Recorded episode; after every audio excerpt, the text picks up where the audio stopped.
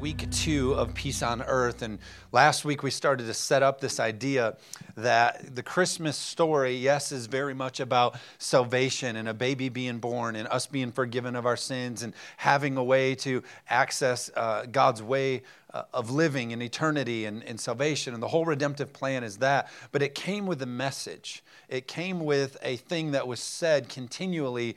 And it was this it was, do not be afraid, or it was, fear not. Uh, we looked at some of the main characters, and the angelic message of heaven to them was I'm using you to bring about God's redemptive plan on earth, but with that, don't be afraid.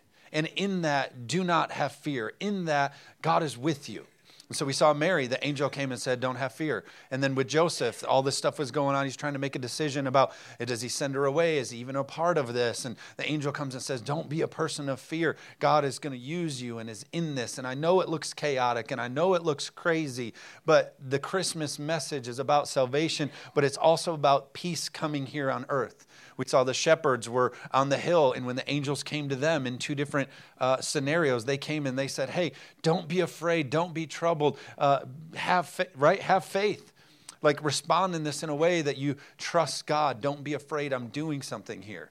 And so we talked about how in culture, in our culture that we see, uh, newscasts, they run things under this one idea of if it bleeds, it leads meaning if it's dramatic and if it's chaotic and if it's crazy, that's what goes first. Why? Because there's this nature in us that, that it, it gets pulled to chaos and destruction and fear and just this, ah, out of order. But that's not God's way of doing things. God, and we're going to begin to talk about it today, He came to bring peace on earth. The scripture said about Him, a baby will be born, and it will be a wonderful counselor, the Prince of Peace. And so, even though that may look like a headline, it's not the truth. Amen? And so, uh, catch up with last week and, and, and listen to some of that. But I want to focus specifically more today uh, on peace. To, to not be in fear is to be a people who have peace. And I love this thought right here. Uh, we live in a time where a scared world needs a fearless church.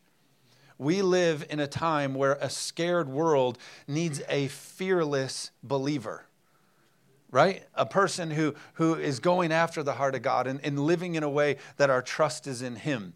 Uh, you see in the scripture uh, where this message of do not be afraid, have peace, I've come to bring peace. That wasn't just a message of, of Christ coming in the, in the virgin birth and, and what happened in the manger. It's, it's a theme all throughout scripture. And we'll pick it up here and actually in the Beatitudes, uh, some of the famous sort of teachings of Jesus. There's eight things listed. And one of them, Matthew chapter 5, verse 9, it says, Blessed are the peacemakers, for they shall be called the children of God. Blessed are the peacemakers, for they shall be called the children of God. Children of God are people who create peace. Think about that for your life. The children of God are people who create peace. Uh, if I were to say, oh, you know, when you look at someone's life, yeah, oh, that's obviously, that's a child of, of the Hopes, or that's a Reese kid, or a Garcia kid. That's obviously one of them because they do that. The world should be looking at our life and say, oh, that's, that's obviously a Christian. They're, they're a child of God because look at those peacemakers. Every time a Christian shows up, they bring peace. Every time a believer comes, they show up in faith and they speak life and they speak peace into the atmosphere. Because blessed are the peacemakers, for they are the children of God. It's what they carry, it's your nature of who you are. You come in and you bring peace to a world of chaos. Amen? When it says that blessed are the peacemakers, to be a peacemaker means you need to make something from the opposite of peace if peace isn't there and we're called to be a peacemaker, that means you need to produce something that doesn't exist where it's at. So, usually in a world of chaos, in a world of turmoil, to be a peacemaker, that means you can be in that environment and begin to create peace. You put together something which isn't there. So, when you see headlines like that, now those headlines come in like a six month span. Isn't that insane to think about? That isn't like, oh, we just pulled the last 10 years of American history. We're talking about really, hurricanes were like since September.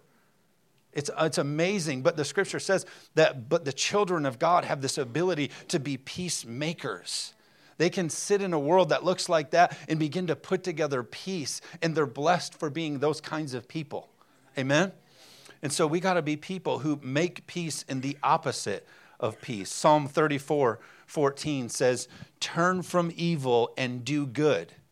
And then it says, Seek peace and pursue it. We all, we all believe that Christians are called to do good, right? Like, hey, what is it to be a Christian? Oh, it's somebody who does good in the world and believes in changing the world. And we would talk of a Christian value of being somebody who, who does good and is a good person and does good things. But if you were to talk about a Christian, how, how come we don't say this other part? Oh, a Christian is somebody who seeks peace and pursues it in their family and in their workplace and in their environment and on their social media. We always talk about doing good as a Christian, but do we talk that much about seeking peace and pursuing it? Amen? I thought about this. Uh, you could say it this way about this scripture take away from evil by doing good and pursuing peace. A way that we shut down some of this evil work is, is by doing good and being people on a peace pursuit. That's how we begin to break up the work of the enemy and we break up the work of evil. And, and I'm not here to, to, to, to, preach a message or a political message at all that says, you know, we need to world peace and love everybody. And, and obviously, we should love everybody. I should probably actually say that. but we don't, we're not here to get walked on and world never stand up for yourself. But I'm, but I'm talking about we, we come into atmospheres where we say, not only are we not going to participate in evil, but we're going to pursue, we're going to design, we're going to be a part of creating peace in our world. Amen? Uh, to pursue something, the word pursue uh, is something we're, we're called, peace is something we're called to pursue. And when you pursue something, that means you look for it, you recognize it, you value it, and you have plans for it.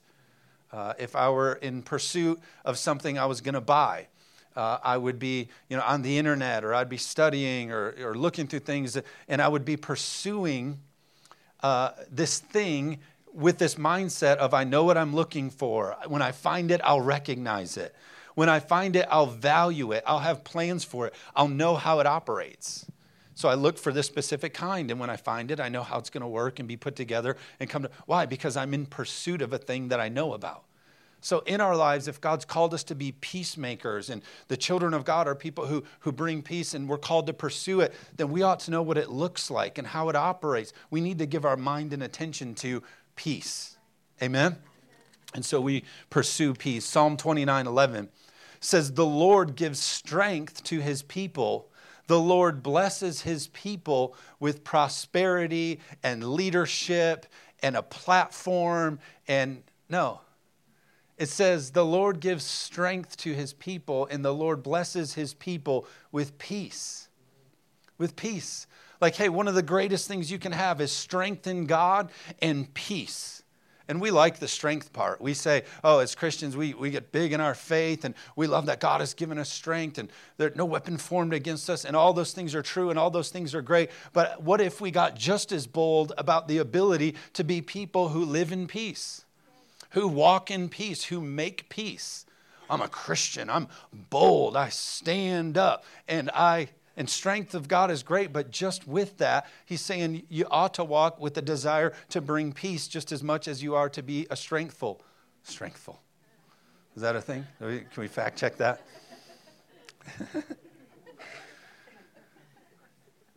but we get real caught up on the strength, but peace is just as important. Is it possible that peace is just as important as being strong in God? It's just as important as, as, as finding peace and having contentment in what God has given us. Colossians 3:15 says, "Let the peace of God rule in your hearts, since as members of one body you were called to peace and to be thankful." It said, notice this word, "Let the peace of Christ rule." It didn't say let the peace of Christ be a good idea. Let the peace of Christ be something we try. It says the peace of Christ needs to be that thing that rules your life. It's, it's everything in your life. It's finding the peace of God in all that we do. Amen? And then it says, as members of one body, you are called to peace.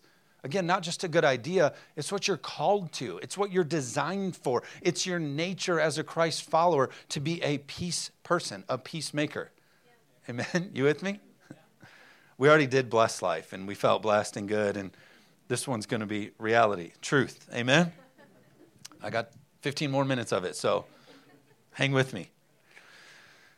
But peace needs to rule in our lives. I was with somebody a couple weeks ago, and they heard some news and immediately started saying, Oh my gosh, now this is going to happen, and this is going to happen, and then that's going to happen. They heard this news, and their reaction was, and then that, and then this is going to happen. And because of that, then this. And upon hearing the news, the reaction was not peace ruling in their life, it was fear. It was, oh, that's going to happen, and then this, and then that. And that's why I love this statement that says, fear is faith in the enemy. Fear is having faith in the enemy. When you hear something or you encounter something and, and you come across something and your reaction is not God's peace ruling, what you're doing is you're putting your stock in the ability of the enemy. But when we react and we say, I know this is what it looks like, I know what it says, but I believe that I can have peace and that God's got a plan and He won't ever leave me or forsake me, amen? That's the ruling of peace in our life. It rules in our life.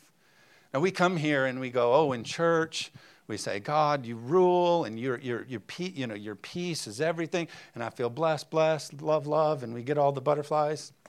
And then you go to work, and something happens, and your reaction is not ruling in peace. You start freaking out and how you're going to control and how you're going to handle it and how you're going to turn people to yourself instead of going, God, I need your peace to rule in this. Amen? Fear is faith in the enemy. We got to be careful uh, with that. And then I love this scripture. It says, uh, and be thankful. It's talking about having peace, and then it says, and be thankful. Because I believe that thankfulness is connected to peace. Uh, I love this statement when we talk about this. It says, We have passed blessed, we're spoiled. Particularly just as people. We're so far past blessed that we're spoiled. Uh, here's the thing uh, I think a lot of times thankfulness uh, peace is connected to our thankfulness. I'll just give you a personal example. Uh, yesterday, as winter has hit uh, and snow is in, uh, I'm trying to make room in my garage for things and the snowblower and make everything happen, and I'm losing my peace in the afternoon. I'm just trying to make room and make things happen, and I got all this stuff, and I'm literally walking around the garage like kicking stuff that I have, all this stuff that I have that I can't fit anywhere. I'm all losing my peace about all my blessings. I know you did it too, so I can admit it. But you're around here like, whoa, and then this, where am I going to put that? And why do we got so much blessing? I'm sick of all this blessing. and we lose our peace over it. And you know why? It's because we're not thankful for it. We're not taking the time to appreciate it and be grateful for it. So it says, let peace rule and be thankful. Put those two things together, you'll, you'll find that peace ruling in your life. So I'm trying to arrange it, and, uh, and the kids are acting crazy. I'm trying to fit. I'm like, listen, you are going to go up in that corner of the garage, and I'll get you down in April. One of you two decide, but you both don't get to stay. no, I'm just kidding. And uh, the dogs went up there. They're doing good. I put them water uh, this morning. So, but isn't it true? They did a study on Facebook. I've shared it with you before. Uh, they did this study of the overall tone and theme or uh, language uh, of updates on Facebook out of all the countries. Now, here's the thing about America we're more blessed than we've ever been. We're more blessed than any other nation has ever been in all of the world. Our houses are bigger, we have more, can do more, access more. And they did a study of the overall tone of all the countries, and they found that Americans who are the most blessed, Americans are actually the most negative. Out of all that we have and all that we can do and all that we're a part of, uh, the overall tones of most of our messages uh, were the most negative. And why doesn't peace rule in our lives? Because we're ungrateful, we're not thankful, we haven't tied the ruling of peace in our life. Amen? Uh, there's this thing that creeps into our lives, and it's called destination disease, is what we like to call it. And it says this because marketing sells everything to you like this the next big thing. You must own this. You have to upgrade to this. If you don't have this, you'll surely die or you won't ever be happy. And they market everything as like you're just not living unless you have this. Like if I don't get a Lexus with a red bow on it on Christmas morning, I don't even know what I'm going to do because the Christmas commercial is like, this is Christmas, a Lexus in the, so a black one would be good, Jess, but, um, right? But this, if you don't have this, this destination disease, if you don't get to this, you won't be happy. And we say it about all our lives all the time. Oh, finally, when uh, I get that promotion, I'll be happy. Finally, when we get to that neighborhood, we'll be happy. When we finally get this, we'll be happy. And all we do is spend our energies looking at what we don't have instead of being thankful and finding peace in what we do have. Blessed are the peacemakers, for they're the children of God. Amen? And so this destination disease hurts us. Um, there's this great uh, writing in Ecclesiastes. It talks about times. It talks about all these times. And it actually mentions this. It says this in its scripture. It says, there's a time for war and a time for peace. And I believe that there is a time in our Christian culture where we battle for things and we stand up for things and we don't get pushed down and pushed around about things. There is a time for war.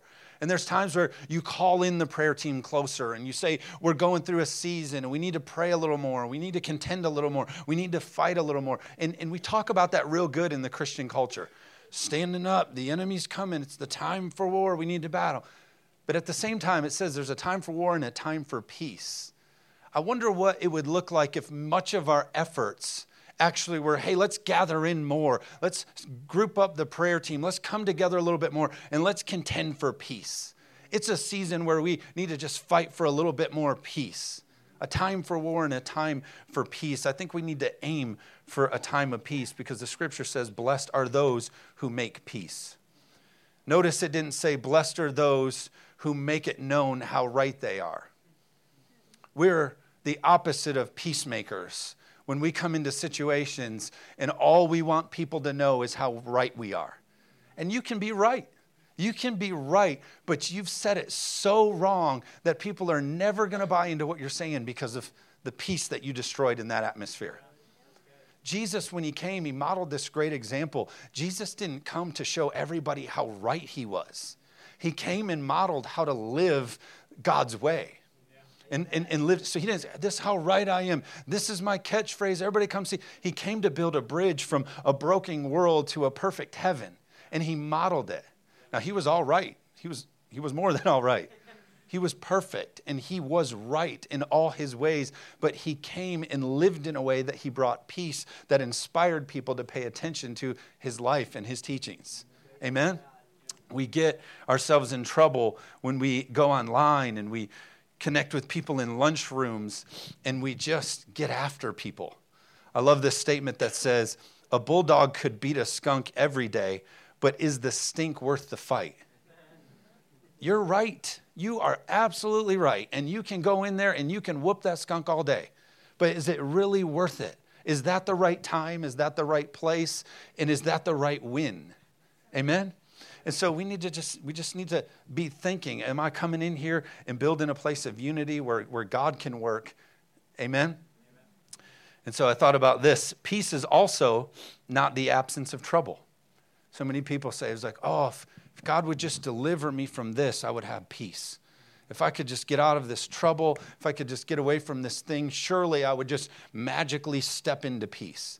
But the scripture doesn't teach that either. The scripture actually teaches the opposite that in the middle of your trouble, you can find peace. Uh, Jesus is in a boat and there's waves and storms and, and, and all this chaos happening surround, surrounding him. And he stands up and he casts what? Peace over the atmosphere. Stands up in the middle of the storm and speaks peace to the atmosphere. That's what it is to be a peacemaker. Peace is a conflict on the outside, but you don't let it get on the inside. You can be at, in atmospheres and workplaces and situations where it's turmoil and it's chaotic and it feels toxic, but you don't let that on the inside of you, and then you can be a person who creates peace. Peace is also not the absence of your enemies. Peace is also not the absence of your enemies. Many of you, you just pray, oh God, my enemy, if today you could just hit them with the bus, um, do it quick so they don't suffer, make it quick. You guys laugh, but God shows me your prayer list. I know how you pray. but the scripture says that God will prepare a table for you in the presence of your enemies. Meaning, it's not, oh, if we just get that person out of my life, or if we just get this thing out of the, this enemy out of my life, if we can just get that person out of this, or this person out of this, then surely peace will come. No, you can have peace. You can dwell in the presence of your enemies. Amen? They actually did this thing with the disciples where when they approached a home, they would come up to the house, and before entering, they would say, Peace be to this house. And the instruction was if the home didn't receive it or didn't receive them, that the peace would go back to the person who spoke it. So the peace would go back on the person who spoke it. And so think about that. You can step into situations as a peacemaker and you can go in and you can speak peace. And if it's not received, you get to keep your peace anyway. But do you know we don't react that way? Here's what we actually do.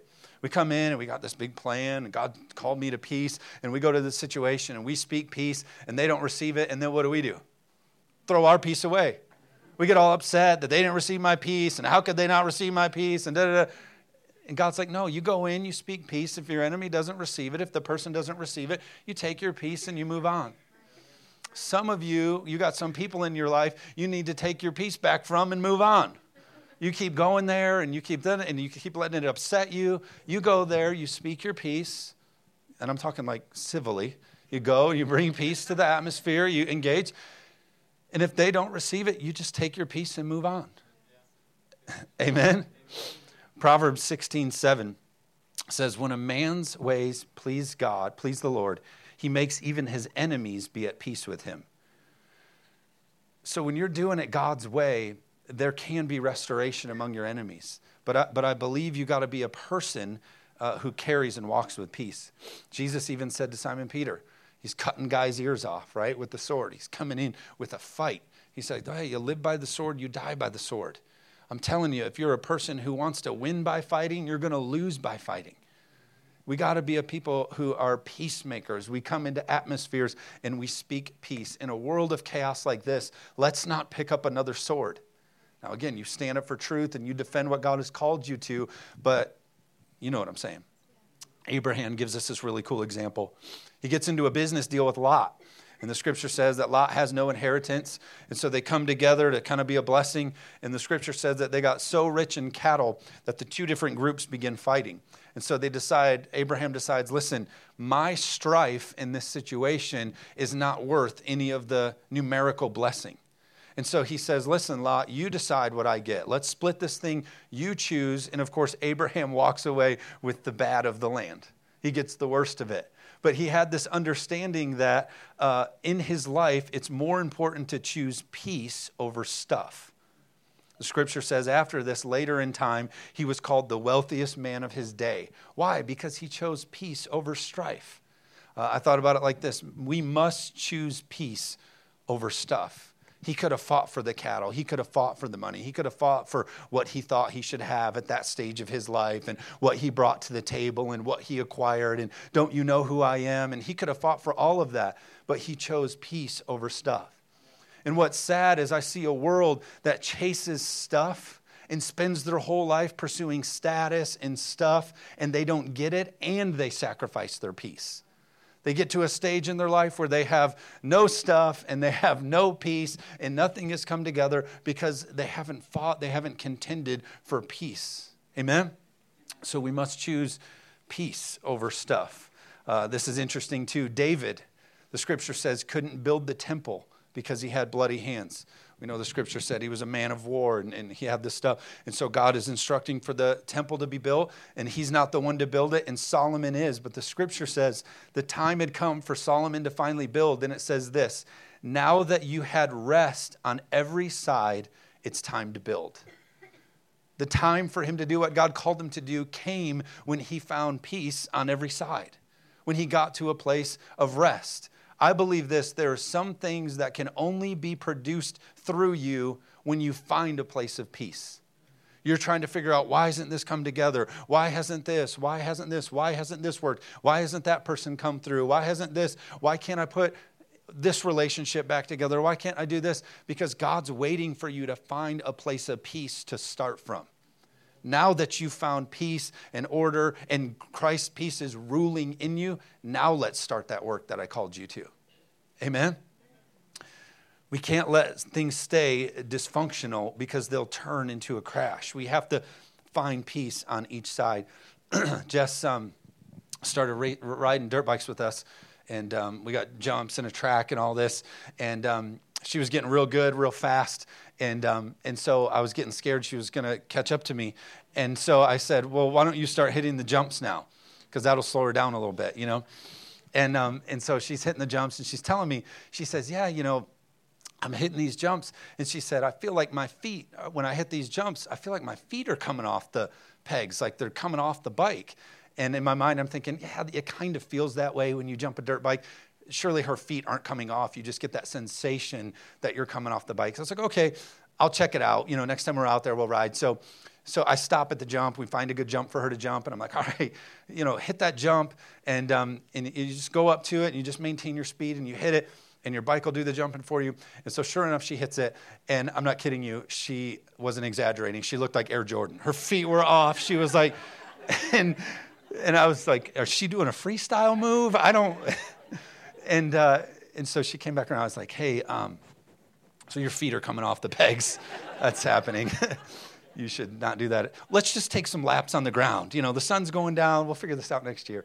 And um, it disrupted everything. She was great in the corner. She was great. But when things got out of balance, there's actually a term for it in motocross or supercross racing. It's called when you get in a huckabuck.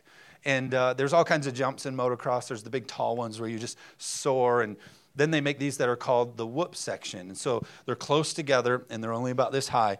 And it's made for your bike to really just skip across. If you keep your balance right, your speed right, and you hit it with balance, you just skip perfectly across it. But if anything gets out of order, if you lose your peace on the bike, if you're not balanced right, if the throttle control isn't there, if you what happens is it becomes worst case scenario your front dips and it hits. And then when that bounces you, then the back hits in the wrong place. And it's what it sounds like huckabuck. You're all over the place. And there's nothing you can do about it. You can't grab brakes and balance it out, and you can't get back on the gas and balance it out. You're doomed to crash. And the worst part is right before you crash, it starts to go side to side while bouncing. So usually, once it finally catches, it throws you like a horse would buck you. And so it's hucking you and bucking you. And uh, you should try it with me sometime. It's awesome. We'll do it this summer. but many of us are living that way. God's called you to peace and balance. And when you're doing it God's way and you're operating at God's best, it's the perfect skim over life's obstacles. And He's soaring you and you're maintaining speed, and the obstacle isn't a challenge. But then when we lose our peace or we lose our balance and we maybe tap a brake or we let off the gas, you get in a huckabuck. And God needs you to get out of that. God, maybe, maybe you need a crash. Maybe you need to go, you know what? I'm going to start this section over. And you just put some things away and you say no to some things and you, and you focus on peace and balance in God's way of doing things. Amen? I'll close with this. The New Testament uh, does this interesting thing, and it talks, it really shows us how important peace is to a Christ follower. Do you ever notice how a New Testament believer would greet one another? This is how important peace was to them. They wouldn't come up and say, Hey, what's up, Reno? What's up, what's up Andy? They wouldn't walk up and say, Hey, how's your day? They would walk up and say, Shalom. Shalom. Meaning, the most important thing between me and you is peace. Is peace. The most important thing is not that you're going to hear it my way and you're going to know my agenda and you're going to know about my status and my I want to start all of this among people that I'm a part. I want to start it all with peace. Shalom. Let's make, let's make the basis of what we do peace. Eight times in the New Testament, uh, or eight, there's eight names in the New, New Testament of God. One of them is Jehovah Shalom, the God of peace. The God of peace, Jehovah Shalom, meaning the nature of God. So, God active in your life should produce peace. Peace, it's a big deal. The number, uh, Numbers chapter 6, God says to Moses to tell Aaron, hey, here's this really important thing I want you to know. The Lord bless you and keep you. The Lord make his face shine on you and be gracious to you. The Lord turn his face toward you and give you prosperity and a platform and leadership. And no, the cherry on top is peace.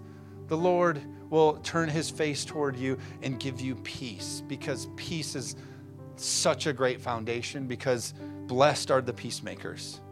Amen? Peace is the platform for the promises of God. Anybody who has your peace controls you. Anything that has your peace controls you. Any debt, any anger, any unforgiveness, any bitterness, anything like that that is stealing you and robbing you from your peace controls you. We got to find a way to get out of that. You find some counseling, you find some prayer groups, you find some some lit- some things you need to find out because everything we have to live in a place of peace. Isaiah 26, 3 says, You will keep in perfect peace, perfect peace, him whose mind is steadfast because he trusts in you. You will keep in perfect peace him whose mind is steadfast. I uh, have a translation here that says it this way You will keep in perfect peace him whose mind is steadfast, resolute, firm, unwavering, because he trusts in you. Do we want perfect peace in our families? We got to learn to trust God.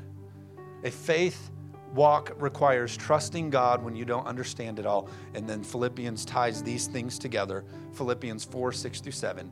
Do not be anxious about anything, but in everything, by prayer and petition, with thanksgiving, present your requests to God, and the peace of God, which transcends all understanding, will guard your hearts and your minds in Christ Jesus. Anytime you get in a situation, you stay resolute, your mind made up, set on trusting God, and then His peace will come and transcend all everything you got to figure out. Oh, I got to figure. I'm not at peace. I got to try to figure it out. Uh, you have all this anxiety. No, resolutely keep your mind set on trusting God, and He will give you that peace.